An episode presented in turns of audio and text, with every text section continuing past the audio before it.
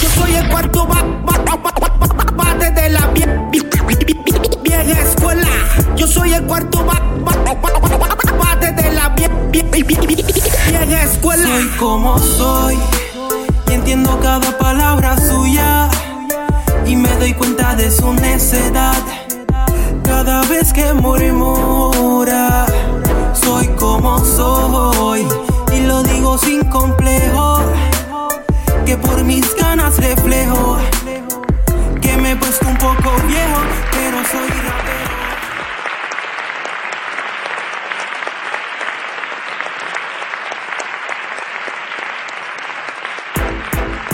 Saludos amigos. La palabra underground o movimiento subterráneo es el término que se utilizó para identificar el comienzo del rap en español en distintas partes del mundo. Esta es la misma palabra que ha sido utilizada desde los años 60 para los movimientos contraculturales. Así dice la historia. Durante los años del underground surgieron exponentes a nivel mundial que por amor al rap en español tomaron la decisión de impulsar este estilo de música a pesar del rechazo de la clase alta y sus líderes. Por falta de dinero, de conocimiento y del respaldo de la industria discográfica, solo unos pocos pudieron grabar profesionalmente. Otros tardaron más de una década en hacer su sueño realidad o se rindieron.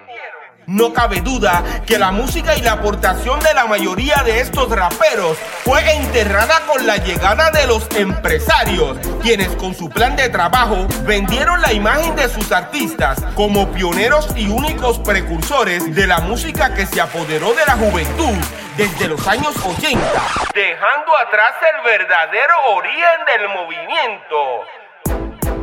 En otras palabras, el underground del rap en español es la historia detrás de la historia que conocen los nuevos seguidores y exponentes de nuestra cultura. ¡Hey!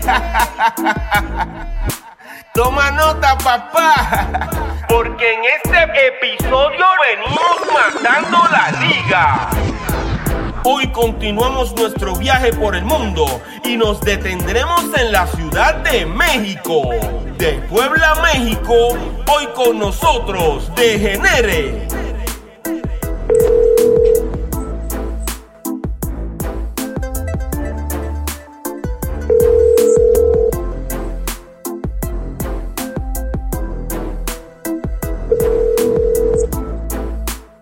Hello, ¿qué tal? ¿Cómo están?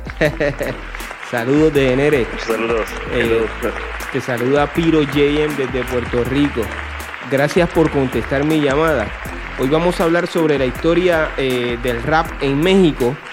Eh, nuestra intención es dejar documentado a través de este podcast eh, cómo fue que el rap llegó a distintas partes del mundo y cuál fue la experiencia que tuvo la juventud de la década de los 70, de los 80 y los 90. ¿Por qué eh, te llaman Degenere Rap Mex? Bueno, eh, por sí que mis inicios se utilizaba todas las abreviaturas como apodos, como tal. Ok. De hecho, mi nombre es David Garduño Rivera, que es de GR, nada más anexé lo que fue la N como nombre, entonces es Degenere. No tanto como muchos piensan que es degenerado, ¿no? Hay poquito de eso, pero no tanto. ok, eh, ¿puedes repetir tu verdadero nombre? Mi nombre es David Garduño Rivera para servirles a todos. Ok. ¿Actualmente eh, estás en México? Sí, yo vivo en el estado de Puebla, soy de México. ¿De qué parte de México eres eh, en realidad? ¿De Puebla? O sea que eres nacido y criado en México. Sí, es correcto. ¿Alguna vez has visitado Puerto Rico? Eh, no, no, la verdad es que no. Tengo contactos por este mi gran amigo Oscar Castro, que es conocido como Big Metra, así como a Bimbo, eh, el oso mañoso. ¡Wow! Tremendo pana, sí, sí, sé quién es, mi pana de corazón. Saludos a Bimbo. Eh, yo tengo entendido que tú eres uno de los primeros raperos que cantó rap en español en México. ¿Eso es correcto? Sí, eh, no tanto en México como la capital, o sea que es CDMX. Eh, hoy en, eh, en, Puebla, sí, como tal, sí fue el primero, por decirlo así. ¿no? Pero entonces, en México como tal, ¿quién es el primero? Bueno, en sí es Claudio Yarto, antes conocido como DJ Joy Joe, y formaron un grupo, agrupación que se llamaba Calo. ¿Estos raperos están activos actualmente? Sí, eh, hoy en día se volvieron a reencontrar, eh, están dando gira por todo lo que es México, pero sí que gracias a ellos, o más que nada, eh, fueron tomados en cuenta por ya, este, pues sí, este, grabadoras ya reconocidas y pues se da el boom por ahí del 1992 más o menos y nace lo que es el disco Lenguas de Hoy en español y producen puro lo que es rap en español. Para yo poder entender, ¿cuándo surge la idea de rapear en español en México? Por ahí de 1991, que es cuando nace o sale el primer disco de Caló, que se llama Lenguas de Hoy. ¿Qué hacían ustedes en la década de los 80? En los 80 este, surge este género, o se puede decir por el baile, bueno, en lo especial, en lo particular para mí, por la película de Breaking, también la película Beats, se da el auge de lo que es el baile. Entonces pega lo que es el breakdance como tal y pues muchos chicos o jóvenes en esos tiempos nos dedicamos a bailar. Entonces empezamos como que a iniciar el tipo o movimiento que se llamaba hip hop. Así es, pero fue como en el 85 más o menos, que es cuando da el boom aquí en México. Estuvieron en el breakdance en el año 85 básicamente y comienzan eh, en el rap en español luego de los del 1990. Así es. Más que nada por, la, por los chicos esos de Caló, que obvio les dan la oportunidad y pues obvio se dan a conocer por televisión, radio y todo tipo de comunicación, ¿no? Que en ese entonces había, no como hoy en día que existe la internet y muchas clases de comunicarse, ¿no? Ok, eh, ese comienzo del rap en el año 1991, ¿cómo fue? Eh, ¿Estuvieron grabando cassette? ¿Comenzaron cantando en eventos? Eh, o fueron directo a lo comercial? Eh, no, obvio comenzó por cassettes, grabar en cassettes. Ok. Te digo, yo en ese, igual en ese entonces ya tenía, había grabado un cassette, así que todo, totalmente casero y se repartía manualmente, ¿no? A la gente que te seguía o en su defecto eh, le gustaba lo que hacías, ¿no? ¿Y cuánto tiempo estuvieron así? Eh, pues ahora sí que sí, bastante tiempo, digo, del 85 al 91 se, se comercializaba así para darte a conocer. Digo, yo tenía un, por decir, un luz sonido casero, o tocábamos así en fiestas en casa, en la escuela, y te dabas, se empezaban a dar los, los cassettes, regalabas o los vendías para tus amigos, compañeros que les gustaba este tipo de género, ¿no? De género, te voy a repetir una pregunta porque eh, creo que no entendí en el año 1985 aproximadamente estaban en el breakdance. Entonces, ahí mismo en el 1985 comenzaron a, grabar canciones de rap en cassette hasta el 1991. Así es. Quiere decir que en la década de los 80 ya ustedes habían comenzado en el rap en español. Se podría decir que sí, digo porque se le llama el famoso underground, que pues hacías tus pininos en cassettes y grababas, ¿no? Digo, no había tanto de dónde comunicarse o más que nada tomar o tener ese tipo de materiales. Y más de este lado, que estamos más hacia el sur, digo, como es Puebla, era muy difícil conseguir ese tipo de materiales. Solamente la gente rica o que tenía bastante dinero o contaba con una antena parabólica, pues podía ver quizás muchos de los programas como NTV, este, cosas que ya sacaban en realidad los, los morenos o los negros, como le llaman allá. ¿no? Ok, entonces, ¿qué es lo que me quieres explicar? Que en 1991 comienza el rap en español comercialmente. Así es, exactamente. Y como tal, pues empezó el boom, ¿no? En ese entonces, bien recuerdo, Vanilla Ash, MC Hammer, Ice-T, eh, digo, era lo más comercial que podías escuchar dentro de lo que es la República Mexicana, ¿no? Digo, más del lado del sur, porque obvio los del norte pues tenían más cercano Estados Unidos y como tal pues se enfocaban más a lo que era el rap de los negros, ¿no? ¿Cuándo fue que tú comenzaste en el rap en español? ¿En qué año? Yo comencé, digo, en el, en el 85 bailaba yo. me enfoqué a una discoteca acá en, acá en Puebla y obvio empecé a obtener material del otro lado, así como videos y me empecé a enfocar como DJ.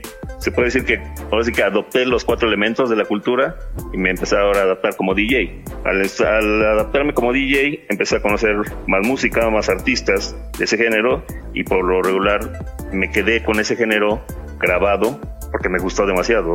Te digo, era Vanilla Ice, MC Hammer, lo que ya empezaba yo a ver como MTV. Comienzas a grabar en el underground. ¿En qué año? Tengo grabado como por ahí del 87, un cassette, bien que recuerdo. ¿Y cómo se titula esa primera canción que, que grabaste en, en, ese cassette? Era como, como una intro de los discos o cassettes que grababa yo. Uh -huh. Bien que recuerdo todavía, es así como Chicos y muchachos, pongan atención, que ahora el de género les dará pasión. Y aquí en este lugar les pondré la canción, la que más les guste de mi colección. Yo. Y para empezar les pondré una rola que con su ritmo moverán la cola. Y con estos ritmos que se les pondrán, todos ustedes se pondrán a bailar. Ya con esto me despido, así comienza el reventón. Me despido con un rap que se acaba de inventar. Sí. Algo así más o menos. Nítido, ¿eh? ¿En qué año tú escuchaste a los puertorriqueños? Pues igual, yo creo que igual de los 90 en los 90. Sí, pero Digo, mejor posteriormente en, en, cassettes, pero por si sí, sí, escuché a Tempo, escuché a Vico sí, escuché a otro grupo, a Wilfe y La Ganga, un tema muy especial que, se, que sonó mucho acá que se llamaba La Abuela. Okay. Y fueron así que lo que inspiró para que, por si por en lo personal, pues siguiera yo este movimiento, ¿no? ¿Cuál fue el comportamiento de la gente cuando comenzó a escuchar el rap? Y, eh, pues no era muy querido, que digamos. Aparte, vamos a ser sinceros, eh, nunca fue muy comercial acá en, en México, ¿no? Okay. Acá por lo regular, pues abunda lo que era el género cumbia o este salsa, um, norteñas o rancheras. Pero en sí, como tal, el hip hop, eh, sí le costó mucho para que retomara ese, eh, retomara mucho, muy bien ese género. Que igual, obvio, con el tiempo otro boom que fue pues ya fue Control Machete, que fue donde ya se asentó y, y dio un trancazo, ya empezaron a creer en los raperos o, o, el hip hop como tal. Y los medios de comunicación y las compañías discográficas eh, aceptaron el rap desde el principio o, o básicamente fue un proceso de adaptación. Fue un proceso de adaptación. Te digo, costaba mucho, no creían mucho en ese género lo escuchaban y yo creo que sí, o decías, ah, haces tu rap, ah, pues sí, pero pues eso no pega, ¿no? O no va a dejar, va a pegar en cierto rato, pero después se va a olvidar, se van a olvidar de él. Y pues bueno, gracias a Dios hasta la fecha sigue sonando, ¿no? Como debe de ser. Para que conste en récord, ¿cómo se titula la primera canción que se escuchó en México y que provocó que la juventud se motivara a seguir el rap? Mm, yo pienso que la abuela, Wilfred y la ganga. En lo particular fue uno que, que sonó y me la, me la aprendí de memoria y como tal eh, todo el mundo la tocaba o la cantaba. O sea que el primer rapero que se escuchó en México fue eh, nuestro colega y amigo Wilfred y la ganga. Sí. Wow. Es correcto. ¿En qué año lanzaron al mercado la primera canción que hizo el grupo que mencionaste hace un rato que eh, son los primeros mexicanos que comenzaron eh, con el rap en español allá? Te digo, tengo el disco de Lenguas de, Lenguas de Hoy, que escaló y fue eh, grabado en 1990. Ok, y me dices que el título de la canción es Lenguas de Hoy. Entonces, digo, muchos no lo catalogan como tal porque digo, se le llama comercial, ¿no? En ese entonces. Uh -huh. Pero, o sea, seamos sinceros, si no hubiera sido por ellos, no hubieran nacido el resto de, de grupos que hay hoy en día, ¿no? Que también, obvio, para mí son pioneros como mexicanos. ¿Puedes mencionar a esos colegas tuyos?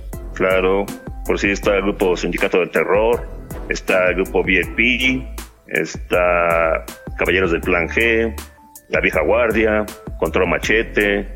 Digo, Control Machete es el que abrió este, internacionalmente, ¿no? Ya todo el mundo lo conocía y hasta en Europa. Pero yo pienso que si no hubiera sido por Caló por lo que dio en sus inicios, pues no, no estaríamos aquí, ni siquiera en esta, en esta entrevista, ¿no? Tu primera canción, como artista eh, profesional. ¿Cómo se tituló? Mi primera canción eh, ya grabada, por decirlo así. Sí. Tengo un disco grabado en el 2000 por el señor Oscar Big Metra, producido y dirigido, y se llamó Zumba la Bocina. Ok, y me dices que fue en el año 2000. Sí. Antes- Hasta en ese entonces lo pudimos grabar, ¿eh? como tal. Digo, no había muchos medios y mucho menos dinero, entonces todo lo tuvimos que hacer independientemente. Ok, sé que te mantuviste en el underground. Así es. Ok, Sí, lo grabábamos casero como tal. ok, eh, ¿bajo qué sello discográfico eh, se lanzó eh, esa producción? Este es Método Producciones y Vieja Guardia Records, que fue como se grabó ese disco. ¿En qué programas de televisión, si alguno, eh, se presentaron esos pioneros del rap en México que acabas de mencionar? Híjole, pues hay varios, um, pero digo, en sí la capital como Ciudad de México, pues Carlos se presentó en todo lo que fue Televisa, de hecho eran artistas de ellos directamente, ¿no? Control Machete pues ya se presentó en MTV, Telehit, de todo ese tipo de movimientos, igual Caballos de Plan G, este, nosotros mismos fuimos a concursar a muchos eventos allá en la Ciudad de México, como tal. El disco lo grabé como tal allá en Ciudad de México. Me iba yo todos los fines de semana de Puebla a, a la Ciudad de México a grabar, a estar ensayando, a presentaciones, como tal. Así fue. ¿Ustedes filmaron videos eh, para la promoción de, de esas canciones que han grabado? Eh, no, de hecho todavía no había, había muy poco. Y te digo, en realidad como todo se hizo independiente, pues sí costaba pues bastante dinero lo que era hacer una producción como tal, ¿no? Hoy en día pues ya hasta tú mismo lo puedes hacer, pero en ese entonces sí no, no había videos. Sí hay quizás un poco de historia porque grabé varios en varios programas de televisión que acá en Puebla como tal, que sí los pude rescatar y sí existen ahí en, en el YouTube. ¿Has compartido tarima con esos colegas que eh, me acabas de mencionar? Claro, claro. Te voy a ser sincero, en lo que es la Ciudad de México como tal, o sea, el- la ciudad es como que el, eh, la unión, la comunión, ahí se da todo. Si yo pienso que si no hubiera yo salido a esa a la Ciudad de México como tal, mm, pues no me hubiera yo dado a conocer, ¿no? Así como mucha gente y como ellos, pues también salían de sus estados de la República, iban a México y con, como tal se daban a conocer. Pues si no, todo lo que es como tal la República Mexicana.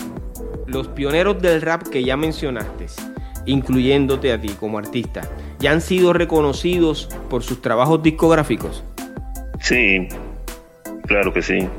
Digo, Caló, digo, hoy en día sigue y otra vez ya volvieron a grabar y siguen produciendo. Caballeros de Plan G se retomó más y mucha gente ya también lo reconoce. Control Machete, pues ni se diga, hoy piden en día que se vuelvan a reencontrar y vuelvan a dar esos, esos shows como tales, ¿no? Y sí, yo pienso que sí han sido reconocidos, quizás como comunidad y pienso que hoy en día los millennials quizás no lo saben o no lo conocen, ¿no? Pero yo pienso que gracias a ellos es por eso que estamos donde estamos. ¿Cuántas producciones discográficas eh, has hecho o has lanzado? Eh, tengo tres, uno que se llama, el primero que fue Zumba la Bocina, como tal ya profesional, eh, otro que se llamaba eh, Cuartelados y el último que fue Rap Mezcla Family. ¿Cuál de las tres producciones ha sido más exitosa? Pues para mí Zumba la Bocina porque fue la que me dio a conocer en bastantes lugares, así como, como me sacó a conocer otros estados y obvio me dieron a conocer a otras personas, bastantes amigos. Zumba la bocina, ¿puedes cantar un poco de esa canción? Claro que sí, dice más o menos así. Zumba la bocina como el latido de mi corazón. Esto es nuevo, mira, luces, cámara, acción. Beat a beat, camino sobre de ti. Sube el sentimiento, yo no te voy a mentir. No me quites el motivo, esto es parte de mí. He luchado y trabajado, por eso soy MC. Vive y disfruta lo que te gusta a ti hacer, como si fuera el último día, a cada amanecer. Sintoniza mis ideas, deja pensar en tonterías. Levanta de esa cama, la flojera no deja nada. Me monto, perdón, momento. Trabaja, estudia, motívate a ti mismo. Insisto, te digo, siempre piensa positivo. Nunca negativo, eres como un explosivo. Boom, boom, explota, nadie te derrota. Boom, boom, destruye tu enemigo, ahora huye. Boom, boom, explota, nadie te derrota. Boom, boom, destruye tu enemigo, huye. Bueno, más o menos así va.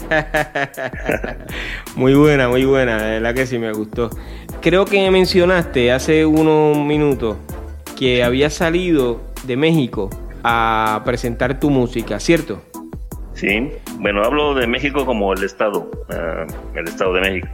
Salí y me llevó a lo que es toda la República Mexicana, como el, no el norte, que es Monterrey, como es Veracruz, como es Yucatán, como es este Baja California, o sea, todo este tipo de, de la República Mexicana, sí, como tal.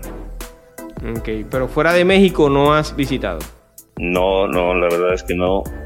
Ok, ¿te gustaría visitar algún país fuera de México? Claro que sí. ¿Cuál te gustaría visitar? Puerto Rico, obvio. Eh, ¿Y por qué Puerto sí, Rico? Porque me gustaría conocer a todos, eh, de dónde salieron todos estos los grandes exponentes del, de la música ¿no? y del movimiento como tal. ¿En algún momento los mexicanos eh, han hecho colaboraciones? Sí, de hecho, digo, más hoy en día los que ya son grandes o han tenido la fortuna de pegar, sí han hecho, han hecho bastantes feats. Ok, ¿y tú en lo personal? Sí. Ok, ¿con qué artista? De hecho, hay un tema, este, Big Metra, Claro, de hecho Big Metra es uno de los iniciadores también acá del movimiento en lo que es este México y como tal él ha representado México allá en Puerto Rico, ha salido en el Choice and Few, ha salido o tenido colaboraciones con varios exponentes de Puerto Rico, digo y aparte pues, se me hace uno de los mejores, para mí creo que es el mejor acá en México. Ok, ¿cómo se titula la canción en la que eh, hicieron colaboración? Se llama La Conexión y salía el grupo Ragmes junto con uno que se llama Petate Funky y Big Metal. Ok, ¿cómo dice la conexión? Uh, más o menos así, haciendo la perfecta conexión desde Puebla hasta Aragón, yo voy a cantar el micrófono, picando, saltando, gozando este ritmo, algo así, ya no recuerdo mucho, pero sí. ¿Qué está pasando con ese tema? Todos esos temas están ahorita en las redes sociales. Eh, okay. Ahora sí que tengo página ahí en YouTube. Como Rackmex La Familia. Ahí pueden encontrar, están todos los discos, así que en las plataformas como tal. Y pues seguimos, seguimos dándole, digo, no tanto ya tan aferrados a lo mismo porque pues ya tenemos responsabilidades, ya somos personas adultas y las cuales pues tenemos que, que trabajar para comer, sino o como mucho lo seguimos haciendo y seguimos expandiendo lo que es este movimiento. Es parte de mí, parte de mi vida y seguiremos haciéndolo como tal. Ok. ¿Te gusta el reggaetón? Claro. ¿Has grabado reggaetón alguna vez? Sí, también. De hecho, tengo en mi, lo que son mis LPs como tal. ¿Qué canción tienes en reggaetón? Eh, hay una que se llama Gatea. Hay como tres, tenemos como tres, sí, uno que se llama La Araña. Sí, me gusta. Digo, yo pienso que también es parte fundamental, ¿no? Es una uh -huh. ramificación como tal del, uh -huh. del rap y, y para mi gusto, eh, yo también lo expresaba de, de, chavo, decía que esto iba a pegar, pero era iba a ser un bombazo. Uh -huh. Muchos no me creyeron y hoy en día escuchas en todos lados lo que es reggaetón. ¿En qué momento ustedes eh, como pioneros del rap se encuentran y saben que, mira, este, Degener está cantando, el grupo eh, Calo eh, ya salió? Eh, ¿En qué momento pasa eso? ¿En qué año? ¿Qué año? Mm, es muy importante esa pregunta. Sí, digo, en realidad, eh, digo, en el 90 es como hago contacto con todos ellos. ¿no? Ok. Eh, perdón, en el 99. Ok. Pero este, eh, aquí, si vamos a ser sinceros, falta mucha discusión. Uh, para, hasta nosotros mismos, antes como que no había el apoyo como tal, ¿no? O no nos apoyábamos ni nos juntábamos en grupo como tal, okay. sino que hasta que te das cuenta, ¿no? O sea, yo veo por sí a todos nuestros amigos de Puerto Rico, uh -huh. son muy unidos, ¿no? Uh -huh. se, se, echan la mano entre todos. Uh -huh. Yo pienso que es algo que debemos de aprender también como mexicanos para poder eh, llevar o elevar más este movimiento. Hoy en día sí han crecido bastantes grupos, sí, pero no creo que sean todavía los suficientes. Okay. Y, y, de igual forma, digo, es unirse y hacer este movimiento más amplio, ¿no? ¿Algún rapero mexicano eh, se ha hecho millonario con sus discos de rap en español? Hoy en día, eh, pues yo creo que sí hay varios. Digo, mmm, la banda Bastón mis respetos, ahorita está sonando por todos lados. Hoy hay otro chico que se llama Gera MX, igual, alemán, no se diga, alemán sonando por todo lo que es México. Se puede catalogar este cartel de Santa, ¿no? Digo, también es representativo de México y es por rap. Rap gangsta, pero pues yo creo que sí también ha hecho mucho por el movimiento. Antes del año 87, ¿qué rapero ya estaba? Sí, no, en, realidad pues no, no había quien rapear así como tal. No, la verdad es que no, no había ni nada grabado, no había nada. Digo, si a lo mejor se hacía algo, se hacía así en vivo o se grababa en cassette como tal y se repartía o se distribuía, pero que sonara o que dijeras, ah, mira, pues eso es rapero, no. De hecho, no creo que ni siquiera le llamábamos así como tal, como rap. ¿Y cómo le llamaban? Eh, híjole, pues es que no había. O sea, muchos decían bailábamos como tal y bailábamos industrial, ni siquiera se bailaba eh, back dance o como hip hop, ¿no? Bailaba música industrial y más sin embargo le decías, ah, pues yo bailo rap. Pero eso no era rap. Cuando comienzas a grabar tu primera canción, o, los, o los, pioneros eh, y tú eh, graban sus canciones, eh, ¿utilizaban música original o utilizaban la música que llegaba en instrumental de los americanos? Exacto tú lo acabas de decir. Así se comenzó con las instrumentales de los viniles de otros artistas. Ocupabas la instrumental y montabas. ¿Qué pista básicamente recuerdas haber utilizado para grabar eh, tus canciones? Pues no recuerdo, pero había muchas, eh, sí, como de How G, mm, Snap, mm, por mencionarte algunas, ¿no? Ok.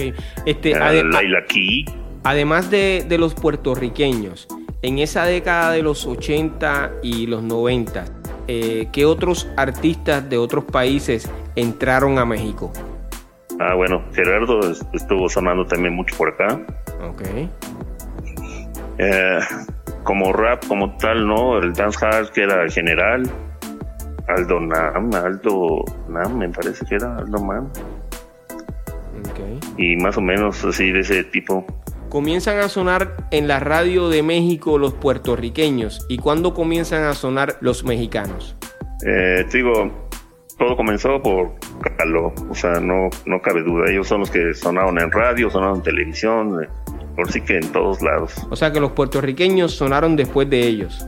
Sí, de hecho se iban de la mano lo que fue Tío Gerardo, Vicosí y, y Caló como que van así de la mano, son los que se dieron a conocer en radio, televisión y todos los medios que había en ese entonces. Wow, eh, tremenda información. Eh, Degenere, gracias, gracias de corazón. Ha sido un verdadero placer escucharte hablar sobre ti y sobre tus colegas. Ciertamente, eh, mientras más información tengan los seguidores del rap en español a nivel mundial eh, sobre nuestra cultura, no habrán géneros futuros que puedan borrar nuestra historia. Eso es importante y yo creo que es una realidad. Gracias por tu colaboración, ¿ok? Mucho éxito, hermano. No, al contrario, muchas gracias a ti por la invitación y mucho éxito. Escucharon a Degenere, pionero del rap en México. Agradecemos su aportación y participación en esta temporada, la cual hemos dedicado a la historia del rap. Gracias a Carlos Santos por la información brindada y por ponernos en contacto con nuestro invitado. Yo soy Piro JM y esto es otro episodio más de Piro a lo Natural. Oye, bomboncitos de menta para que se entretengan.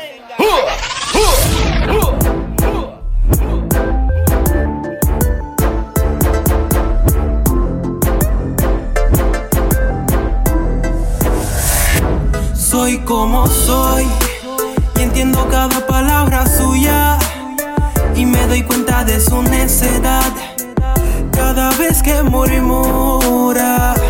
Soy como soy y lo digo sin complejo que por mis ganas reflejo que me he puesto un poco viejo, pero soy rapero.